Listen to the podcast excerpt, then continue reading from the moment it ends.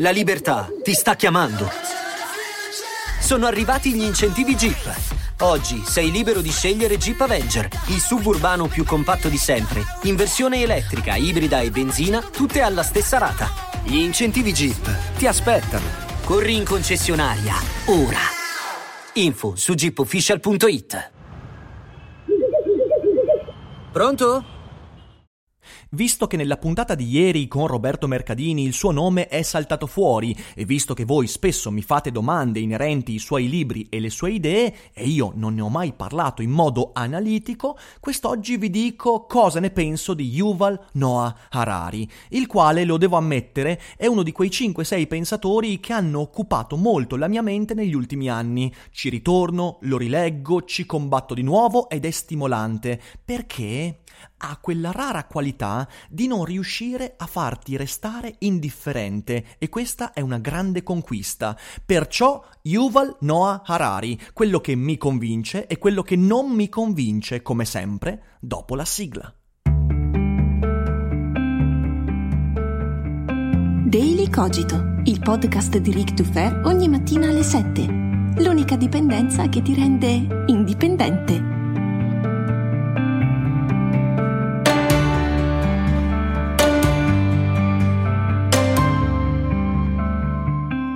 Ciao a tutti e bentornati anche quest'oggi qui su Daily Cogito. Io sono sempre Rick e ormai l'avete capito perché l'ho ripetuto molto spesso. Io amo gli autori che mi creano conflitto, quegli autori che, non dandomi ragione, mi costringono a scardinare parti della mia interiorità, delle mie idee, delle mie convinzioni. Sono gli unici di cui posso fare qualcosa. Sapete che noia leggere gli autori che ti danno ragione, con cui sei d'accordo? Mamma mia, che palle! E Harari è proprio uno di quelli, un autore che odio e per questo amo. No, non è vero che lo odio, assolutamente, in realtà io lo amo, ma perché sono in conflitto con lui e dal conflitto io posso poi fare un passo in più. Sapiens e Homo Deus io non li ho soltanto letti e riletti, li ho anche ascoltati grazie a Storytel. Storytel è una fantastica applicazione per audiolibri e podcast originali. In Storytel potete trovare migliaia di titoli che io adoro, per esempio Cecità di Saramago, che è meraviglioso da ascoltare, oppure Le città invisibili di Calvino, che voglio dire, avete visto l'ultimo tra le righe con le cosmicomiche? Beh, Le città invisibili di Calvino, lette bene, sono fenomenali. E seguendo il link che trovate sotto in descrizione, beh, potrete fruire di tutto il catalogo di Storytel per 30 giorni invece che 14 giorni completamente a gratis. E nel catalogo troverete anche i libri di Yuval Noah Harari, Sapiens e Homo Deus. Perciò seguite il link, seguite le istruzioni, iscrivetevi gratuitamente e per un mese potrete fruire di un catalogo veramente, veramente fantastico. Ma adesso veniamo a noi. Harari. Harari è uno storico e antropologo israeliano che è diventato famoso grazie al suo primo libro Sapiens. Io quel libro l'ho amato sotto tantissimi aspetti. L'ho letto, l'ho sviscerato, la mia copia cartacea è imbrattata di segni di matita e l'ho amato proprio perché ha allargato il mio orizzonte di comprensione su vari aspetti della mia vita e dell'umanità e ha creato conflitto intorno ad alcune idee. Perciò, presupposto importante, io non è che non abbia amato le cose con cui non ero in accordo, anzi, molte delle cose con cui ero in disaccordo hanno permesso alla mia mente, alla mia consapevolezza di fare un passo in più. Che noia leggere soltanto le cose che ci piacciono e con cui siamo in accordo, veramente non si fa. Però all'interno di Sapiens, secondo me, per quanto sia un libro fantastico, ci sono dei difetti. Allora, ci sono alcuni aspetti che ho amato. Per esempio, in Sapiens c'è un'ordinata, intelligente e brillante esposizione del pensiero immaginativo. Quel pensiero che, una volta compiuta un'esperienza, ci permette di estrapolare, di estrarre dall'esperienza e produrre cose che sono soltanto, ma come vedremo non solo immaginarie. Il capitolo sul denaro, per esempio, sulle nazioni, il capitolo eh, sui marchi della Peugeot, sui marchi della Apple, è molto brillante, cioè eh, Harari ci dimostra che in realtà la parte fondamentale eh, di cultura che ci rende umani, della nostra esistenza, è quella che ci permette di ordinare la nostra società sulla base di cose che non esistono, o meglio, che non hanno un reale riscontro naturale il denaro. C'è quella bellissima pagina in cui Harari dice a un certo punto tu prova a scambiare la banana di quel bonono, di, quel bonobo con i tuoi 100 euro. Tu hai una banconota da 100 euro e vuoi prenderti la sua banana lasciandogli 100 euro. Ora, nel nostro pensiero immaginativo, i 100 euro sono molto di più, valgono molto di più rispetto alla banana, ma il bonobo invece questa cosa non l'accetterà mai. Se tu provi a prendergli quella banana, lui ti ammazzerà giustamente. Allo stesso modo fa la, l'esempio delle nazioni, eh, il concetto di patria, il concetto di marchio, la Peugeot, ovvero le corporation che da un punto di vista giuridico vengono trattate come degli individui, ma poi in realtà non esistono, così come non es- esisteva l'impero romano, l'impero persiano, non esiste la Cina, non esistono gli Stati Uniti e i principi cardine di questi grandi costrutti immaginativi sono a loro volta immaginativi perché la Costituzione statunitense si basa su principi della libertà, della, eh, dell'autodeterminazione e via dicendo, che della felicità che sono immaginativi. Il che non significa che non abbiano legame con la realtà, poi ci arriviamo, significa che è un costrutto di tipo simbolico. È bellissima l'esposizione, la differenza fra esperienza empirica e pensiero immaginativo. E devo dire che alcuni di questi esempi, per quanto non ci sia nulla di innovativo, di straordinariamente nuovo e originale, però gli esempi che fa sono molto interessanti e calzanti. Di nuovo molto spesso capita di entrare in contatto con idee che già conosciamo, voglio dire, non è una novità il fatto che la Peugeot, la Nike non esistono in natura, ma sono costruzioni del nostro intelletto e della nostra immaginazione, però il modo con cui Harari lo racconta ti permette di attualizzare e sentire molto più vicini alcuni ragionamenti che alcuni filosofi già avevano proposto in passato, ma qui prendono un connotato molto più attuale, interessante. In secondo luogo, forse l'idea più interessante di tutte, anche qui non nuova ma benissimo esposta, è l'idea che le rivoluzioni non si conducono ma si subiscono. La rivoluzione agricola, per esempio, quella di 12-13 mila anni fa, quella che ha spinto l'umanità dal trasformarsi eh, da serie di tribù, di cacciatori-raccoglitori a, eh, a, diciamo così, insediamenti sedentari, statici e fermi, eh, quindi passare dal nomadismo alla staticità, quella rivoluzione Harari la ricostruisce molto bene e ci mostra che in realtà è una rivoluzione subita, perché è vero che nelle prime migliaia di anni dopo la rivoluzione agricola, dopo il passaggio fra eh, cacciatori raccoglitori ed agricoltori, eh, l'umanità ha peggiorato le proprie condizioni di vita, eh, acquisendo malattie, ehm, sia dovuto al fatto della vicinanza con gli animali che della nuova dieta che era molto meno variegata, i cereali che distruggevano i denti, ma soprattutto il tipo di lavoro nei campi molto più pesante, molto più ripetitivo e la necessità di costruirsi una burocrazia al fine di proteggere quello che già hai. E tutte queste cose vengono mostrate come qualcosa che è stato subito. E questa idea è molto importante perché noi non ci rendiamo molto spesso conto che ogni rivoluzione, ogni grande cambiamento della storia, in realtà viene subito, non è condotto. Noi siamo, siamo, condotti nella rivoluzione, perché la rivoluzione avviene eh, per qualcosa che non ha a che fare perlomeno solo con la volontà degli esseri umani. Sapiens quindi è un libro molto ricco, uno sguardo veramente vasto su quella che è la storia, ma non solo, potremmo dire l'animo e la concettualizzazione dell'essere umano. Cosa che ci rende umani? Secondo me Sapiens dà uno sguardo interessante. Ci sono però dei limiti e i limiti sono anche ideologici, per esempio c'è un'ideologica forzatura nella lettura della vita primitiva dei cacciatori-raccoglitori, cosa che ovviamente ha significato anche la grande fortuna di Harari, perché l'idea che i cacciatori-raccoglitori vivessero meglio rispetto non solo ai primi agricoltori, idea condivisibilissima, ma anche alle società successive, beh, quell'idea lì è discutibile, almeno discutibile, Harari la porta avanti con una forzatura, con una sicumera, devo dirlo, fastidiosa.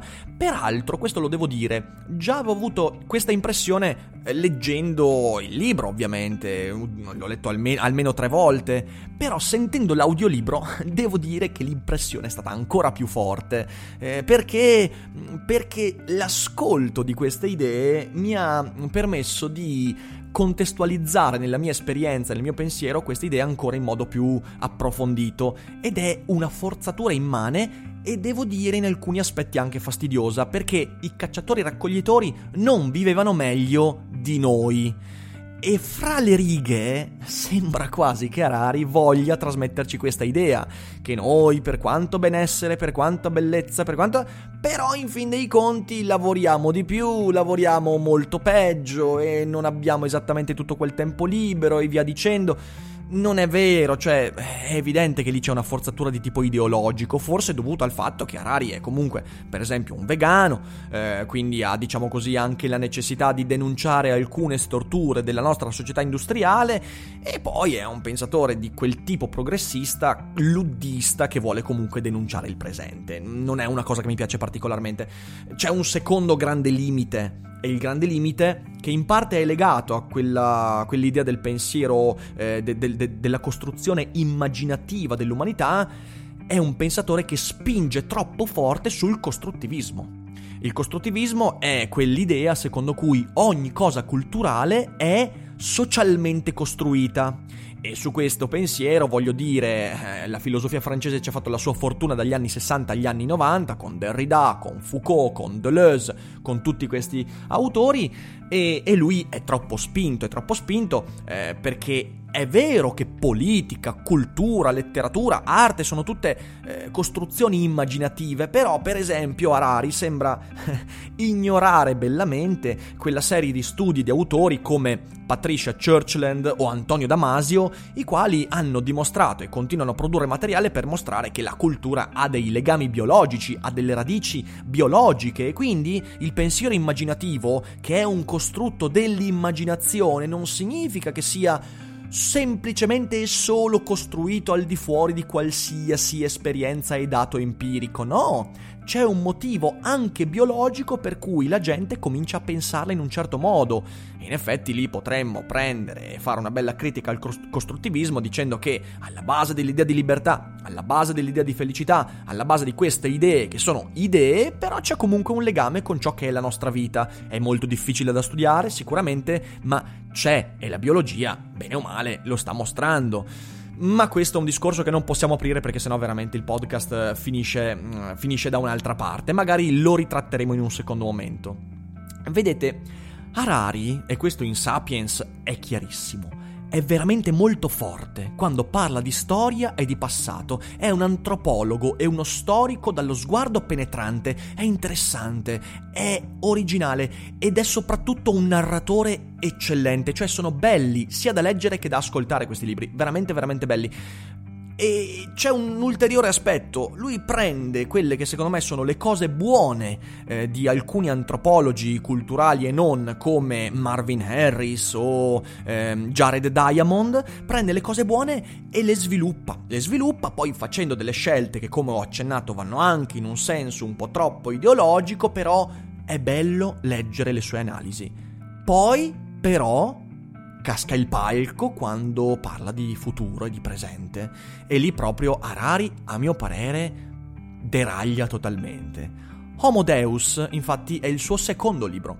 E io vi posso assicurare che quando uscì Homo Deus ero veramente, veramente interessato, se non addirittura esaltato. Ho detto non vedo l'ora di leggerlo, perché se lui usa la sua penetrazione di sguardo, la sua intelligenza, con tutti i limiti, ma comunque la sua intelligenza e la sua capacità di analisi e narrazione, eh, analizzando il, il futuro, beh, allora potrebbe essere interessante. E invece è stata una grande delusione. Piano, è comunque un libro bellissimo da leggere, lo consiglio. Il grande difetto è che la, il primo terzo del libro Homo Deus è la ripetizione di cose di Sapiens, quindi se leggete Sapiens saltate il primo terzo di Homo Deus. E se leggete Homo Deus, no, Sapiens va comunque letto perché è molto meglio, però sappiate che troverete tante tante ripetizioni, però Homo Deus in realtà non è un'analisi del futuro sulla base dei concetti presupposti in Sapiens, ma è un trattato di futurologia. E la futurologia a me sta sulle balle. Vedete, la lettura della storia, la lettura di ciò che è avvenuto, è, è un compito gravoso, un compito particolarmente crudele, perché la lettura della storia sarà sempre una semplificazione. Questo è il motivo per cui Nietzsche, ad esempio, affermava che eh, la storia è una cosa da perseguire, la storiografia spesso rovina qualsiasi possibilità di comprensione perché la storiografia è quell'idea eh, che la storia va mantenuta nell'unica vera prospettiva ufficiale. Non è vero, la storia dell'umanità, e Harari lo dimostra in modo brillante, può essere letta, interpretata, rivista, scavata sotto mille punti di vista. E per esempio credo che il subire la rivoluzione agricola e magari ancora prima subire la rivoluzione cognitiva e quindi una rivoluzione che ad oggi ci sembra di, aver fatto, di averci fatto guadagnare tutto e invece ci ha fatto perdere moltissimo, questa è una lettura molto forte, è una lettura molto personale e anche originale. È però una lettura, è una prospettiva, è la storia intesa come interpretazione degli eventi. Gli eventi ci sono, certo, ma noi li dobbiamo interpretare, perlomeno inanellare, fare delle scelte, come un archeologo. È una semplificazione da questo punto di vista la storia. Foucault lo insegna perfettamente nell'archeologia del sapere. Chi vuole ricostruire la storia farà come il topo di biblioteca, avrà a che fare con una montagna di fonti a un certo punto, nell'impossibilità di ricostruire totalmente tutte quelle fonti, cercherà ovviamente con l'obiettivo di essere obiettivo, scusate la ripetizione, di ricostruire nel modo più coerente, interessante e completo possibile un certo tipo di prospettiva, prospettivismo. E la storia è necessariamente così. Eh, non puoi, non ci sarà mai nessuno che dirà la storia così come è avvenuta, di nessun tipo. Ma quando questo avviene con il futuro, e allora lì, come dicevo, si deraglia perché si scade nel profetismo. Il profetismo è quel pensiero in cui io cerco di dire quello che avverrà facendo delle scelte molto mirate e spesso scelte eh, segnate da bias, cioè se io ho quel tipo di ideologia politica, quel tipo di visione filosofica, il futuro secondo me andrà in quella direzione o nell'esatto opposto se invece sono un disfattista. Quello è il profetismo.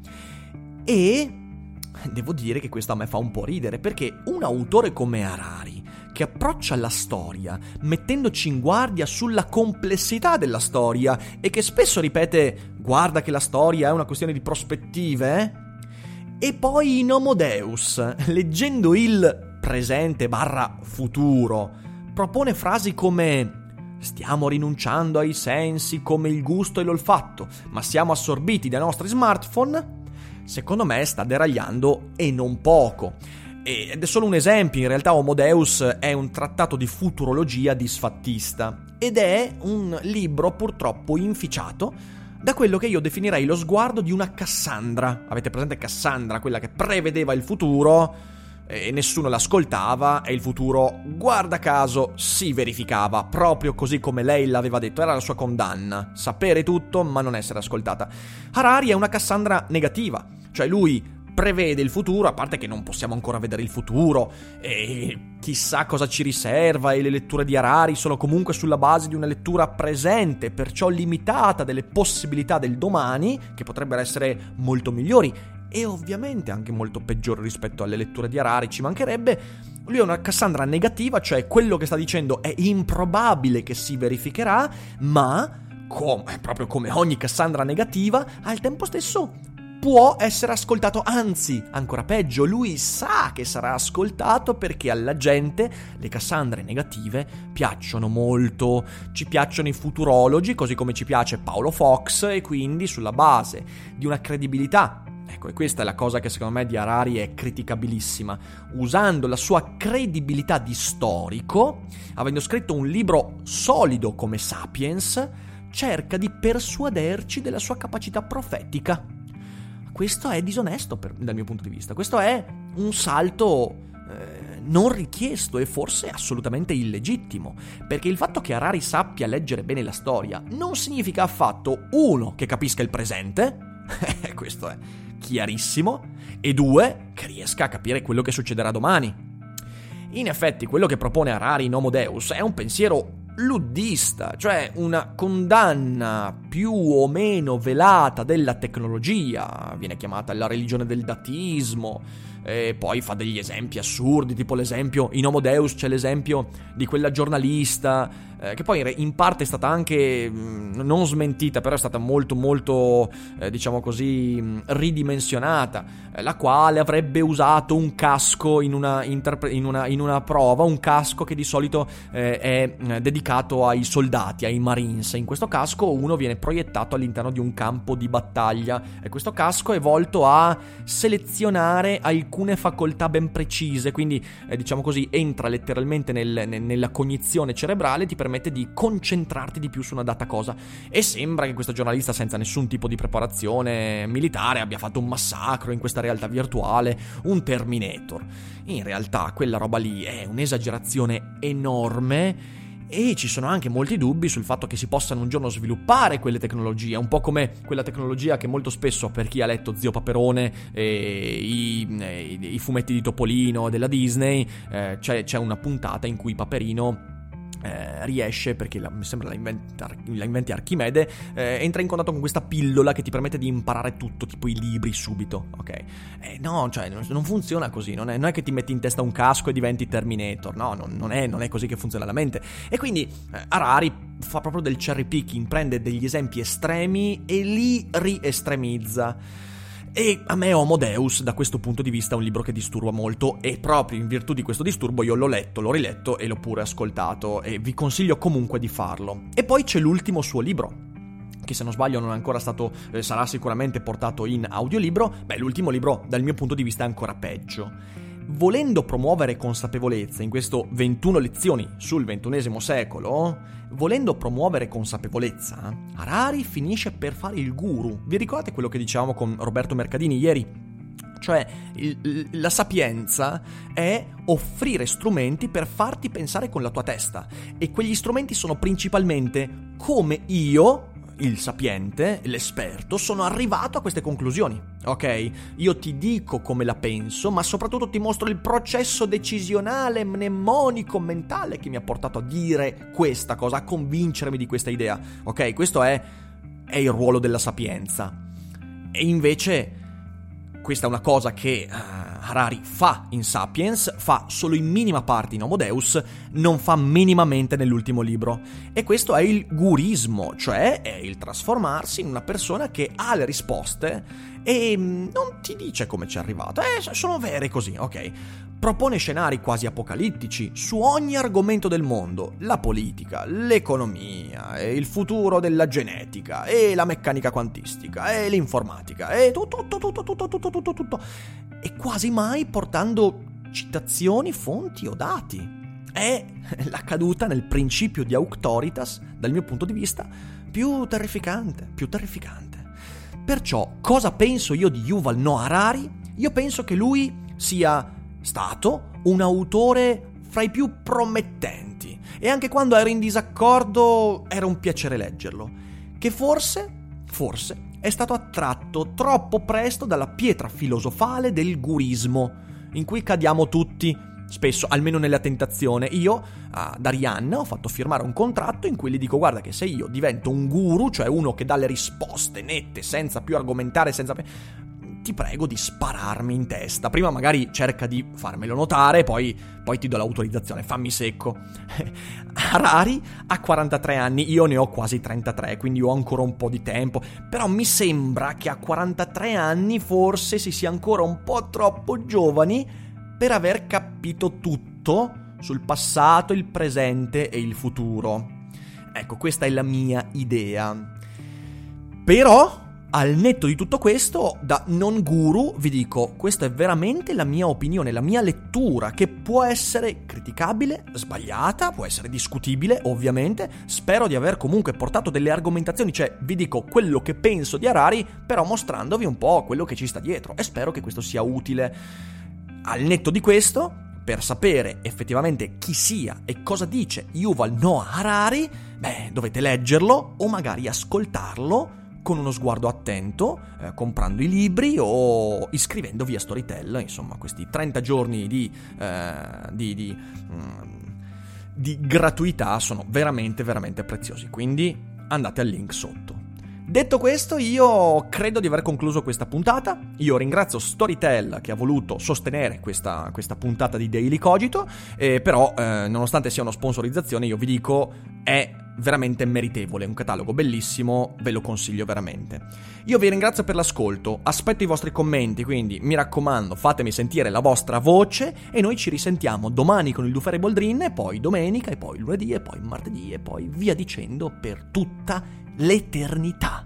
E per l'eternità voi non dimenticate che non è tutto noia ciò che pensa. Ciao, sono Arianna di Voice e oggi ti consiglio di ascoltare. Hai mai finto un orgasmo? Sai come funziona il piacere sessuale? Quando devi fare sesso entri in ansia e ti perdi tutto il bello? Sono Leni, faccio la psicosessuologa e la mia missione è che tutte le persone possano vivere una sessualità serena. Ascolta il mio podcast, vengo anch'io. Lo trovi su tutte le piattaforme.